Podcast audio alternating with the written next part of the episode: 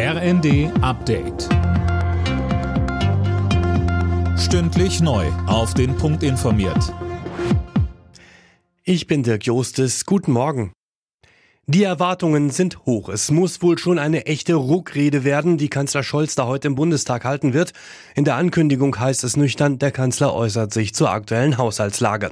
Unionsfraktionschef Merz erwartet eine Zeitenwende von Olaf Scholz. Der Bundeskanzler muss eine wirklich grundlegende Wende der Politik seiner Regierung ankündigen und anschließend auch vollziehen. Sonst wird diese Koalition nach unserer Einschätzung keine Chance haben, in Zukunft verfassungskonforme Haushalte aufzustellen. So jedenfalls geht es nicht weiter.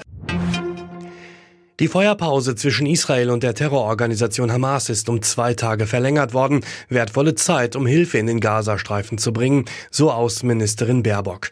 Außerdem hat die Hamas weitere elf Geiseln freigelassen. Unter ihnen sind auch zwei Deutsche. Nachdem sich die Ampelparteien im Bundestag auf eine neue Fassung des Gesetzes zur Cannabis-Legalisierung geeinigt haben, kommt scharfe Kritik von den Kinder- und Jugendärzten. Christiane Hampe.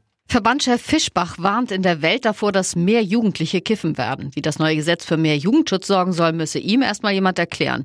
Solche Substanzen würden immer auch an Jüngere weitergereicht, so Fischbach. Der chronische Cannabisgebrauch mache aber, salopp gesagt, doof und könne auch Psychosen verursachen.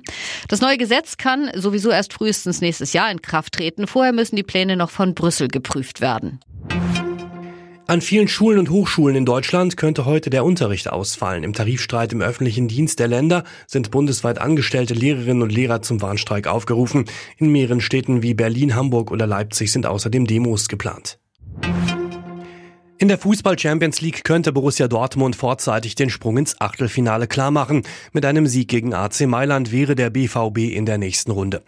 RB Leipzig hat das schon geschafft mit einem Erfolg bei Manchester City, wäre aber sogar noch der Gruppensieg drin. Beide Spiele steigen 21 Uhr.